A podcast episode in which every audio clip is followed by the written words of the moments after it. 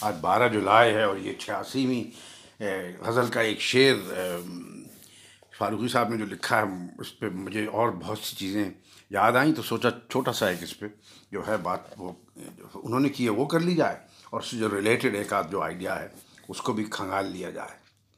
اس میں ایک دو چیزیں زبان کی ہیں، جیسے کہ میں نے اکثر لوگوں سے کہا، وہ کہتے ہیں، بھائی، میر آپ کر رہے ہیں۔ تو میں انہیں بتاتا ہوں، صاحب، ایک تو اس کی وجہ ہے کہ ہم ہماری کبھی باقاعدہ تعلیم ہوئی نہیں ہے، ادب کی یعنی اسکول میں، کالج میں، اور ہم نے جب جب گریجویٹ اسکول میں تھے پی ایچ ڈی وغیرہ امریکہ میں، تو اتفاق سے کیونکہ ہم ریٹرک پڑھتے تھے، وہ ایک اور ڈسپلن میں تھے، اس کی وجہ سے ہم سیدھے پی ایچ ڈی اسٹوڈنٹس کے ساتھ وہاں پڑھنے لگے یعنی ان کی کلاسز میں ہمیں انہوں نے داخلہ دے دیا۔ تو وہ بس ایسے اسکیچی سا ہے ہمارا معاملہ۔ انگریزی جو کرٹیسزم وغیرہ کی روایت ہے، اس کو ہم نے زیادہ باقاعدگی سے پڑھا ہے۔ لیکن اس کا ہمیں اس بیک گراؤنڈ کی وجہ سے غالباً زیادہ لطف آ رہا ہے یا بہت لطف آ رہا ہے۔ کیونکہ اس میں بھی زبان کے استعمال پہ اور زبان کے، کی جو جو ایولیوشن ہوتا ہے اور تبدیلیاں ہوتی ہیں، اس پہ یہ بہت ذکر کرتے ہیں، تو ہمیں مزہ آتا ہے۔ اور سب سے بڑی بات یہ کہ ہماری، کیونکہ یہ بزرگوں کی، یہ بزرگوں کی زبان رہی ہے، اور میں اپنے دادا، دادی، بلکہ پرنانی، پردادا، ان لوگوں کے ساتھ بھی رہا ہوں۔ تو ان کی آوا، ان کی آواز اور ان کی زبان کی باز گشت مجھے میر کی شاعری میں نظر آتی۔ جیسے اس شعر میں ایک دو الفاظ ہیں۔ تو شعر ہے کہ کل تک تو ہم وہ وہ بہت کہتے تھے میرے بزرگ، میرے دادا وغیرہ۔ اور بیٹے کو چھوڑا کہتے تھے، وہ یہاں نہیں استعمال، اب کوئی نہیں کرتا، میرے گھر میں بھی کوئی استعمال نہیں کرتا۔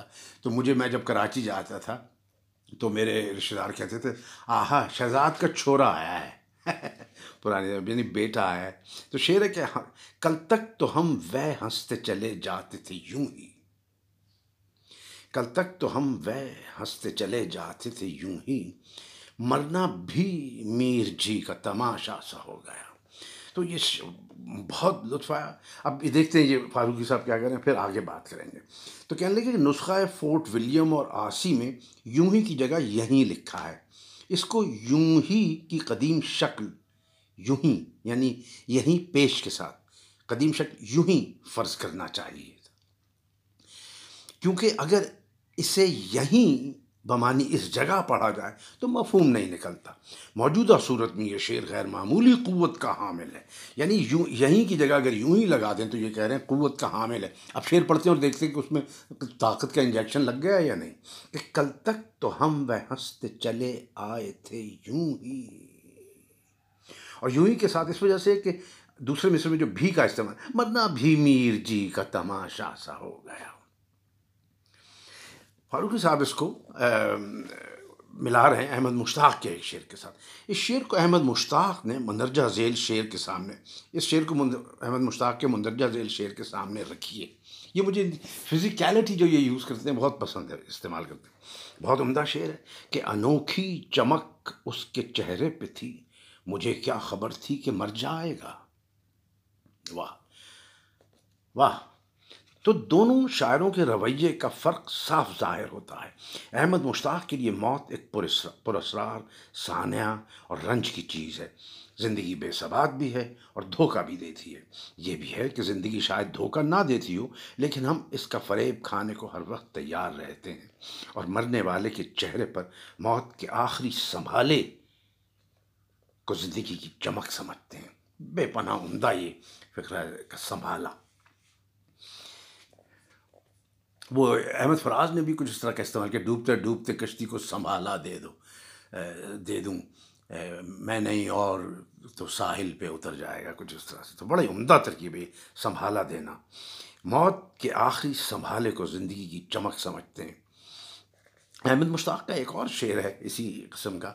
کہ موت کی مسٹری کے بارے میں، قریب تیس، بتیس برس پہلے، جب سب سے پہلے ان سے ملاقات ہوئی، انہوں نے بھی کتاب دی تھی پڑھنے کو، تو میں ان سے پوچھتا رہتا تھا یہ شعر کس بیک گراؤنڈ میں آپ نے کہا، کیسے کہا؟ تو یہ شعر مجھے اچھا لگا تھا کیونکہ میں مارک کر لیتا تھا کتاب میں۔ تو میں نے ان سے کہا کہ کیسے؟ تھے انہوں نے بڑا کیجولی کہہ دیا۔ شعر تھا کہ وقت ایک دید آئے، بے پایا ہے جس کے اندر عکس کی طرح ہم آتے ہیں، چلے جاتے ہیں۔ مجھے بہت اچھا لگا تھا۔ میں نے کہا یہ کیسے کہا تھا؟ تو کہنے لگے کہ یہ اصل میں جو آئیڈیا ہے، یہ میں نے پاس کی آکٹیویا پاس کی، ایک نظم پڑھی تھی۔ اس میں سے ہی اس قسم کا کوئی امیجری تھی، کچھ نوشن تھا۔ تو وہ میں نے غزل کے شعر میں اس طرح سے ڈال دیا تھا۔ تو یہ ان کی عظمت ہے بڑائی ہے کہ انہوں نے یہ خود ہی والنٹیئر کی بات۔ اور کہنے لگے کہ یہ میں لاہور گیا تھا کیونکہ بینکر ہیں، احمد مشتاق۔ کہنے لگے میں ایک مرتبہ لاہور سے کراچی گیا تھا، بینک کے کام سے واپس آیا۔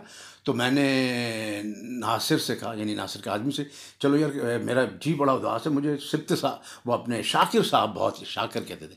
یار، شاکر صاحب بہت یاد آ رہے ہیں، تو وہاں ان سے ملنے چلتے ہیں۔ تو کہنے لگے، ناصر کہنے لگے وہ تو پرسوں گزر گئے۔ تو میں نے مجھے بھی شوق ہوا، میں نے کہا، کیا ہوا؟ کہ اس پہ میں نے وہ شعر لکھا تھا کہ جاتے ہوئے ہر چیز یہیں چھوڑ گیا تھا، لوٹا ہوں تو ایک دھوپ کا ٹکڑا نہیں ملتا۔ بہت مجھے عمدہ لگا تھا یہ شعر، اب بھی اچھا لگتا ہے، ہر دفعہ انجوائے کرتا ہوں۔ تو فاروقی صاحب کہتے ہیں، اس کے برخلاف میر کے یہاں زندگی اور موت واقعی ایک تماشا ہے۔ زندگی بے سوات ہے۔ یعنی زندگی اور موت واقعی ایک تماشا دوسرے مصر میں مرنا بھی میر جی کا تماشا سا ہو گیا۔ یعنی زندگی تو ایک تماشا سی تھی، مرنا بھی میر جی کا تماشا سا ہو گیا۔ زندگی بے سوات ہے، موت کب آ جائے، اس کی کسی کو خبر نہیں۔ لیکن مر جانا ایک سہل سا کام ہے، ایک کھیل ہے۔ کل تک ہنستے بولتے رہے، آج معلوم ہوا کہ جان جان آفرین کے سپرد کی، موت کی سنگینی اور اچانک پن کا احساس۔ کسی قسم کا اعصابی تناؤ نہیں پیدا کرتا۔ مرنا بھی مرنا بھی کہہ کر یہ کنایہ بھی رکھ دیا ہے کہ اس شخص کے لیے زندگی بھی ایک تماشا ہی تھی اور موت کے تماشے میں بھی مر گیا امبو کے جشن کی صورت، کی وہ صورت نہیں جو مومن کے اس شعر میں نظر آتی ہے، جو میں نے ایک اور جگہ درج کیا ہے۔ ایک اور جگہ پہ انہوں نے کیا ہے، اس وقت میرے سامنے نہیں ہے۔ اور میر کی موت ایک ذاتی اور وجودی حقیقت ہے اور خود اپنے وجود میں ایک تماشا ہے۔ میر کی جو دو اشعار جن کی بازگشت ہے یہاں پہ، وہ ایک تو وہ ہے کہ ان نے تو طے کھینچی تھی، پر جی چلا کہ میر، ہم نے بھی ایک دم میں تماشا دکھا دیا۔ اس میں اسپیکٹیکل بہت ہے۔ ایسے پہلے بھی یہ شعر ڈسکس کیا ہے۔ اور ایک اور جو شعر ان کا، انہوں نے بھیڑ کا استعمال کیا تھا، جس میں وہ کہہ رہے تھے کہ فرید الدین اتار کے واقعے کی باز گشت تھی۔ وہ تھا کہ ہم وہ نہیں، سن رکھو تم۔ بہت ہی، یہ سن رکھو تم جو رکھ دیا ہے انہوں نے نا میر صاحب نے۔ بیچ میں کامرس کے درمیان قیامت۔ ہم وہ نہیں، سن رکھو تم۔ مر جائیں، رک کے یکجا۔ کیا کوچا کوچا پھرنا عنوان ہے ہمارا۔ تو یہ دوسرا جو مصرع اس کی خوبصورتی یہ ہے کہ ایک تو سوال ہے کہ کیا ہے؟ اللہ میاں سے کہ یار یہ ہمارا عنوان یہی ہے صرف کہ ہم کوچا کوچا پھرتے رہیں۔